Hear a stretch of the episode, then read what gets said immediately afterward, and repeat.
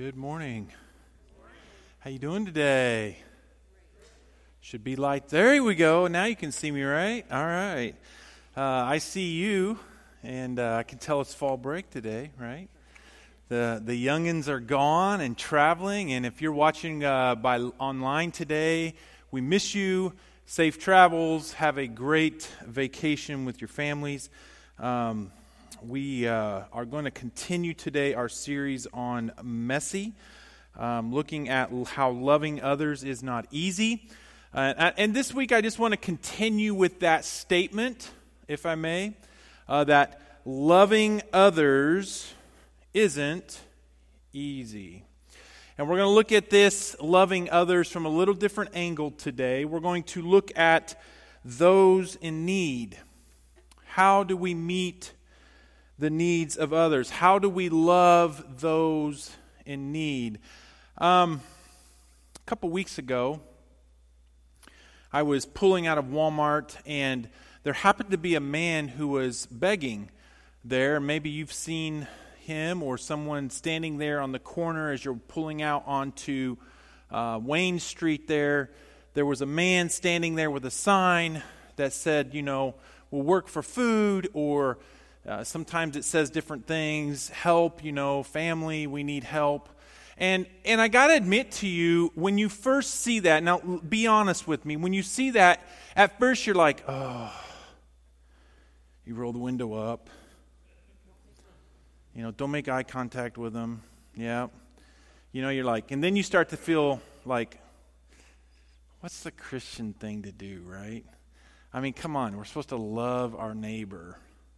We're supposed to love those in need. We're supposed to help those in need. And so you're sitting there and you're like, you know, I'm not kidding you. We're sitting there, and I think it was my wife and I, or maybe one of my kids, and we're sitting there, and he's standing there with a sign that says, you know, we'll work for food, I need help.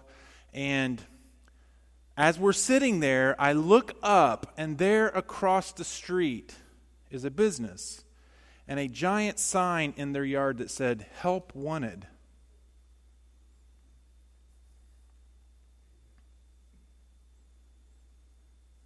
Help wanted. Let me be completely and totally honest with you today.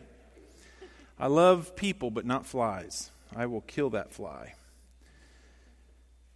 The first thing that went through my mind you've got to be kidding me. He wasn't disabled, he didn't look like he had a problem. Begging for help when there's a sign literally 30 feet, 50 feet across the street that said help wanted. My first thought was lazy. He obviously doesn't want to work.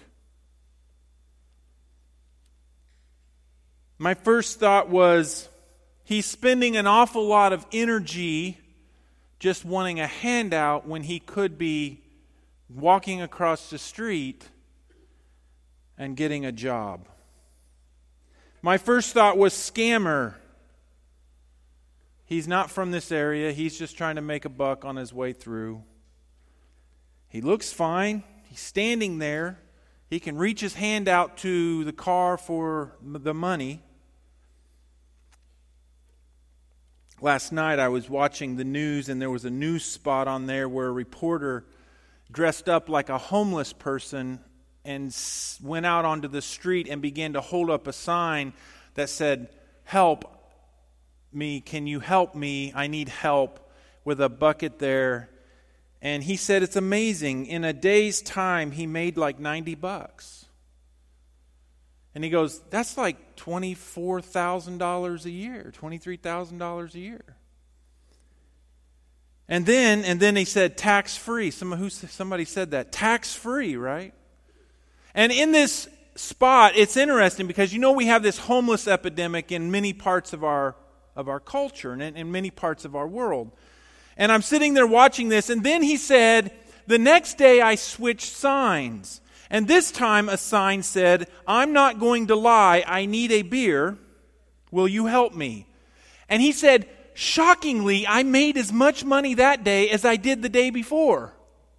I think people just want to help any way they can. But then he said, and this was what caught my attention. He reversed roles and he actually went out and found 19 people who were begging for help, who all had signs that read, Will work for food. And he told them, I have a job. I will give you a job. Meet me here tomorrow at this time, and we will get you working. And here's what the reporter said one out of 19 showed up.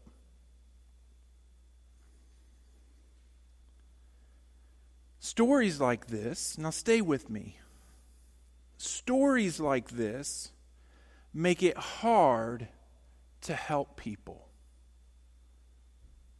Stories like this create in us, and I don't think I'm alone here. I think all of us have experienced this. All of us who work hard and we really want to help and we see the need, but yet we hear these stories and we see situations like a man begging for help, but yet there's a help wanted sign across the street.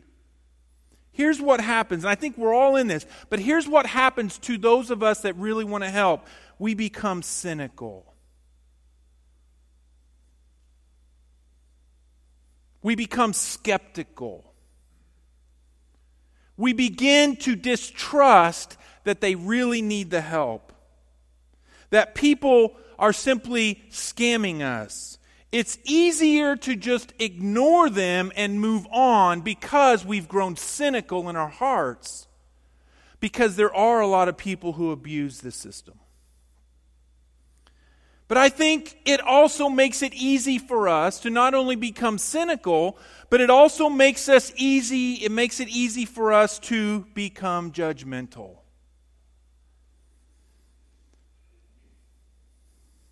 What did you do to get yourself in this situation? We say. What stupid thing did you do, or what stupid thing do you keep doing? Why are you in this situation? What have you done? To find yourself? Are you lazy? Are you a criminal? Are you simply just. And so we become cynical and judgmental. And so here is our tension this morning. For those of us who are good hearted, who read the Bible that says, Love your neighbor as yourself, this is the tension we wrestle with. We're called to love them. But they're in the middle of so much need in our communities, so much need in our families, so much need in the people that we come in contact with. We ask ourselves this question really, who then is my neighbor? Who is my neighbor? Those who will just help themselves? Those who aren't trying to steal from me or fake me out or lie to me or. And so the question is who is my neighbor? And the truth is, I can't help everyone. You can't help everyone. The need's too great. The problems are too big. We cannot help everyone. We cannot always know what is real and what is fake, what is crisis and what is chronic. And you know the difference between that, right? Sometimes people are in need because a crisis happens in their life and they need help through that. And sometimes people need help because there's a chronic problem that needs fixed. And if we don't fix the problem, we're not really helping them. They just continue to be in a state of chronic need. Should I just have given the beggar money on that corner that day? Or should I have rolled my window down and said, hey, man, get a job? Don't answer that until you've heard the whole story. So Jesus addresses this very issue in Luke chapter 10. We're in Luke chapter 10. If you want to jump in with us this morning into Luke chapter 10, begin reading in verse 25, This is a familiar story to many of us. Even if you aren't in the church, even if you've never really been part of the church very long, we've all heard the story of the Good Samaritan. I mean, they even talk about it outside. This story makes its way outside the church and even becomes part of our culture. The Good Samaritan. Hospitals are named after Samaritan. Organizations are named after the Good Samaritan. Not for profits are named after the Good Samaritan. We all are familiar with the story of the Good Samaritan. I'm going to start reading in verse 25, okay? On one occasion, an expert in the law stood up to test Jesus.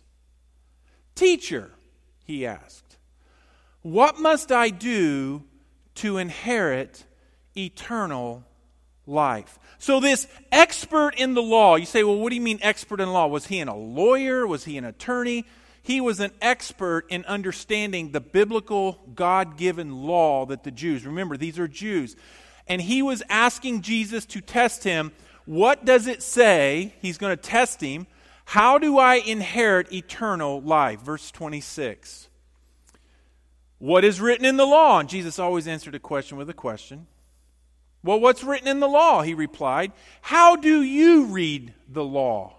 How do you think you can inherit eternal life? How do you think you can find this life that you're looking for? How can you please God? How can you make sure that God sees you and says, Yes, good life, good person, you can get into heaven?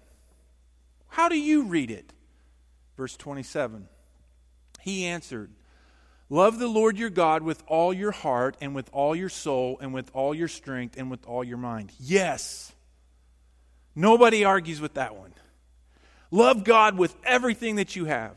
I mean, after all, it's God's heaven, right? How can you go to a place that's God's if you don't love God? So love God. And, and listen, the expert of the law understood this. He read the whole law. He understood the Ten Commandments and that half of them were about God and half of them were about our neighbor. He understood that all the law could be summed down into two statements love God, and then here's what he says and love your neighbor as yourself. We talked about that one last week. Love them as yourself. Verse 28. You have answered correctly, Jesus replied. Do this, and you will live. Do this, and you will live. There it is. Simple, right? Easy? No. Love God, love your neighbor. So many are searching for life. So many are searching for abundant life. So many are searching how we should live that pleases God, that gets us into heaven. So many are looking for this. And here it is do this, love God and love your neighbor as yourself, and you will make it. Well, it's not so easy even for the expert of the law, because he wanted to be a little more clear. Loving God, we get. Loving your neighbor, we need some commentary on that. Tell me what you mean by that. Verse 29. But he wanted to justify himself. And he asked Jesus, And who is my neighbor? It's a good question. I understand that he is justifying himself and why he is justifying himself. Because maybe this expert of the law stood on a corner and he saw a man begging, but yet there were jobs available. And he wants to know I passed that man up and didn't help him. Did I break the law of love?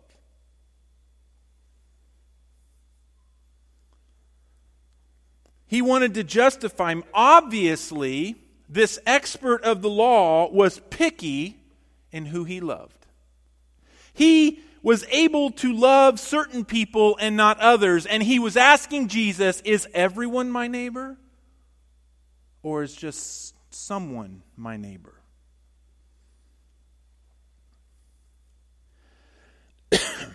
the man probably was justifying himself because he found himself, like many of the Jews and the experts of the law of that day, to be drawn to good people law keepers, people who stayed out of trouble, people who never argued with their husbands or wives, people who had kids who behaved, people who were model citizens, people who carried their own weight, people who we could look to and say, wow, there's my neighbor. Nobody wants a neighbor that's the opposite of those things, right? Some of you have those neighbors. And I mean the people who live next to you. And you wish they were different. You wish they acted different. You wish that they behaved differently. You wish that they treated you differently. You wish that they would not let their dog come over there and do whatever they're doing on your yard. I think the expert of the law was trying to justify himself because there were people in his life that he didn't love. And he was picky. And so we wanted Jesus to say, okay, Jesus, I can get to heaven and inherit eternal life if I love God. I do that and if I love my neighbor. Can you please tell me who my neighbor is? It's a good question for us today as well. Who is my neighbor? If I must love my neighbor, I want to know who he or she is, right? After all, eternal life is tied to this question. So Jesus does what Jesus does he tells a story he tells a story. He brings the spiritual truth out in a parable. Verse 30. In reply, Jesus said, in reply to his question, Who is my neighbor? A man was going down from Jerusalem to Jericho when he was attacked by robbers. They stripped him of his clothes, beat him, and went away, leaving, excuse me, leaving him half dead. Next verse. A priest happened to be going down the same road, and when he saw the man, he passed by on the other side. So too, a Levite, when he came to the place and saw him, passed by on the other side. It's interesting that Jesus picks a priest and a Levite here the most godly, holy men that the Jewish people might understand to truly understand the law and be keepers of the law. If anyone understood the question, what it meant to love my neighbor and who my neighbor is, it should be the Levite and the priest. And Jesus tells the story where this man in need, they kind of went over, they rolled their window up and tried not to make eye contact. Next verse. Nope, go back. Sorry. We'll stay right there. That was verse 32. So, to the Levite, when he came, places. So, my question to you is this Why do you think the two religious men failed to help the man in need? I mean, they even moved to the other side of the road. Perhaps they were skeptical too. Perhaps uh, they thought the man was faking it. Maybe he was a robber. Maybe he was a thief. Maybe he was just playing hurt. Maybe they heard his moaning and heard his, his crying, and maybe they heard him, you know, in pain, but they thought he was faking it. Maybe they thought if I go over there to help and I get involved, maybe he'll rob me too.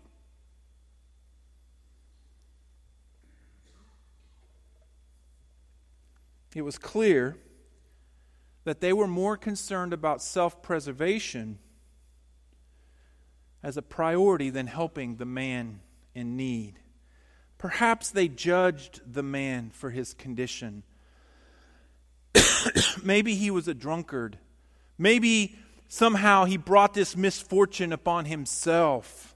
He's had made bad choices in his life and God is punishing him. And maybe he's laying there and he found himself in this situation. He should have known better. I mean, who in the world travels from Jerusalem to Jericho at this time of night alone? It's a dangerous road. Everyone knew that the road had robbers on it. Everyone knew that you just don't do this. So, if, excuse me, if he's in this situation, he's going to have to get himself out. They assumed his position was because of his own foolishness. We don't know for sure why the men passed by on the other side of the road and kept going. But my guess is probably the same reason many of us pass people up. Because we're cynical and we're judgmental and we just don't want to get involved. And if anyone knew the law, these two did. We too can be this way cynical and cautious and judgmental. Listen, judging others, I think I have a slide for you here on this one. Judging others for their brokenness just simply distracts us from being able to love them and see the way we can show them the love of Jesus. When we judge others and when we're cynical of others, it's an excuse for us to miss their brokenness. We can't love them when we're judging them. And so Jesus shows them how to love your neighbor. The question on hand is still who is my neighbor? Interesting, he uses a Samaritan. A Samaritan was a hated foreigner of the Jews. The Jews viewed them as half breeds. Half breeds physically, but also half breeds spiritually. they were an open hostility to the Jews and to each other. Interesting that Jesus asserts that love has no boundaries. Jesus is saying there's a Levite and a priest and a Samaritan. And the Samaritan ends up being the one that Jesus uses as the man who knew who his neighbor was. There are no physical or spiritual or national boundaries when it comes to love. If anyone should have known the best way to love their neighbor, it was them. But Jesus asserts that it's the Samaritan. Verse 33. But a Samaritan, as he traveled, came where the man was. And when he saw him, listen, he took pity on him. He took pity on him. If you're taking notes this morning, I'm going to outline how this Samaritan loved his neighbor. I'm going to outline for you how the Samaritan loved his neighbor the first thing we see in verse 33 here is that he noticed. he noticed him, he saw him. Loving your neighbor means that you must become aware of the needs around you. Something was different on the road that day. Something was wrong. He heard the moaning. He heard the pain. He saw and felt pity for the man, and he had empathy for him. He put himself in the place of the man that had been robbed and beaten. Yesterday, I heard a story that a doctor who had replaced my mother's knees committed suicide shocked us. And as I thought about that, I, I, I, wondered obviously, this man, successful man, was hurting and wounded. And my question was to myself did anyone notice that? Did anyone notice his pain, his depression, was anyone in his circle aware that something was wrong? Sometimes we go through life blind to the needs around us. The first thing the Samaritan did is he noticed. The second thing he did is he stopped. He stopped. Loving your neighbor means that you must be willing to stop and see if you can help.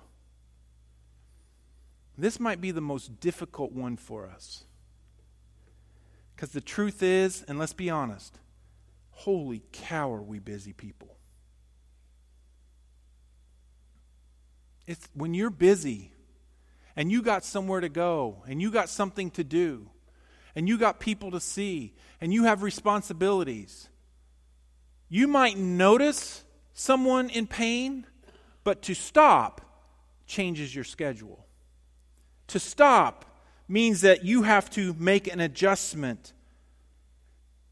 Work, family, kids' sporting events, church events, vacations, housework, yard work, winterizing everything, right? Concerts, projects that didn't get done this summer. We are crazy busy people. Who has the time for others? we might notice, but when we quickly evaluate what it might cost us to stop, we move on. The truth is, most of us noticed others' pain, but we quickly move on because to stop would be a change in my schedule. Verse 34 He went to him. The Samaritan went to the man, and he bandaged his wounds, pouring oil on them and wine, which in that day was medicine, had a healing power to it. When someone had abrasions or cuts or wounds, they would apply wound, they would apply a mixture of oil and wine. Then he put the man on his own donkey, brought him to an inn, and took care of him. The third thing the man did first he noticed, then he stopped. The third thing he did was he helped. He helped.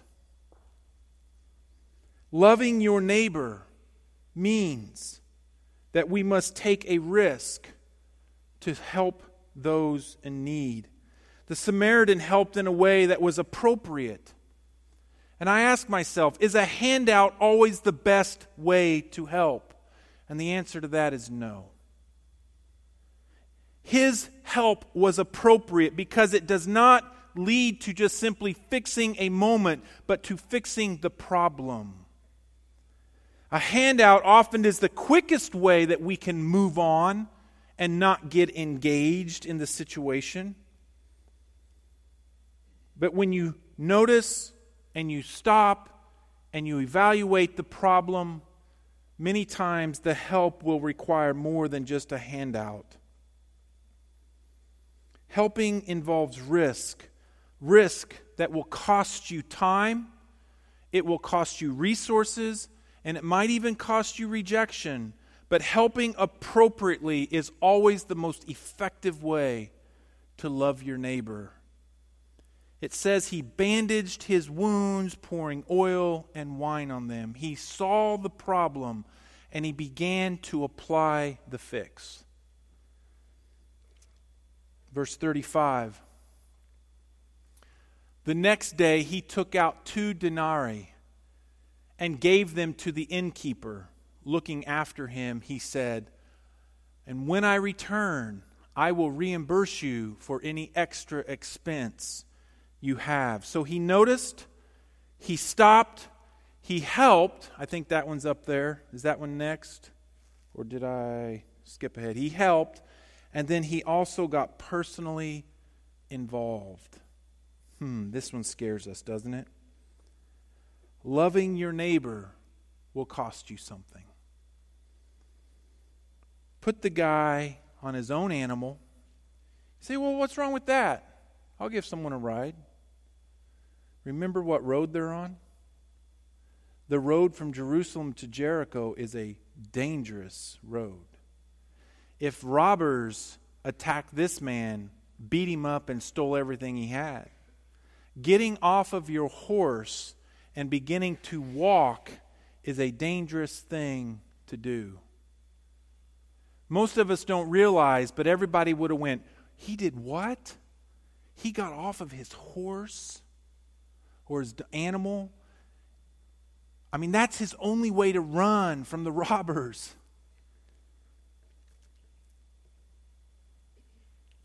And he says he put him up in an inn. It cost him money. He got personally involved. And then he also followed up. He noticed, he stopped, he helped, he got personally involved. But here's the big one he followed up. Loving your neighbor means you see them through the difficult moment of their life. He said he would come back. He said he would help even more if needed. His motivation was not simply a handout to get them through the moment. His motivation was healing and getting the man back to his normal life.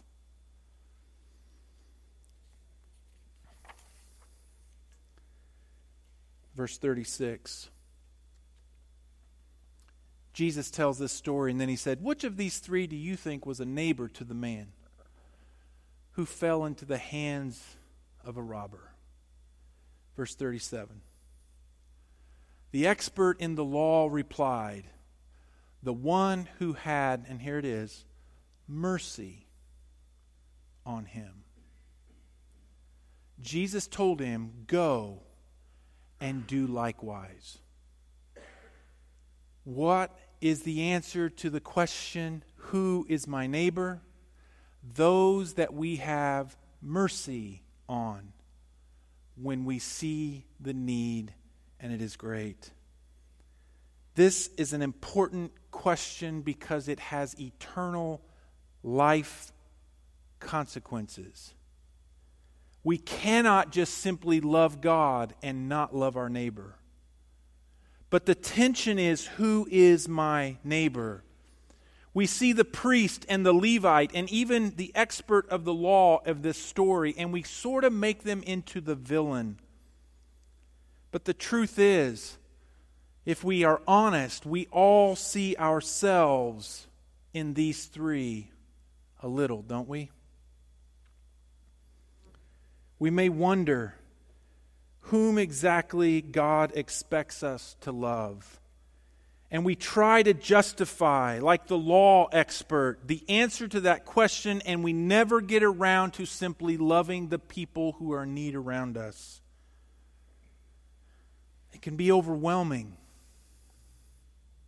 to see so many problems, so much need, so much brokenness in our world, in our community, in our families, in our circles, that we become cynical and we become judgmental and we're tempted to simply believe, I cannot possibly make a difference. So we do nothing. Listen, Jesus is not calling you to fix the world's problems. If you hear this story and you are taking the weight of the world upon yourself and saying, wow, Jesus is calling us to create these large organizations to fix all the problems, to go out and, and solve all of the drug addiction and to solve all the issues and, and the homelessness and all the needs of our world, listen, you're not hearing the expectation is not for you to solve the drug epidemic or to solve the homeless crisis or to solve the divorce rate or to the foster care system or the crime problem. That is not the meaning of the story. Jesus makes it clear. The meaning of the story is this love the one in front of you. Simply love the one in front of you. Who is my neighbor? The one who is in front of you, who is in need, and they need you to offer them hope, to offer them help, to engage in their life. it is the person living next door to you who's going through a divorce. It's the person or an acquaintance whose son has committed suicide or whose wife has left him. It's the person who cuts your hair and they're struggling with depression. It's the person in the checkout or the table next to you when you are aware of your surroundings and you see their need is great. It's simply offering sometimes a word of encouragement and hope and engaging with them Who is my neighbor? It's the one in front of you. And as we go through our day to day life, what am I thinking about? What am I paying attention to? do I look for people who might need this hope? Be a good Samaritan. Be aware, notice, stop, help, get involved, follow up. Andy Stanley, who's a pastor, had this quote, and I read it Do for one what you wish you could do for everyone. That's who your neighbor is. Let's pray. Would you stand with me this morning?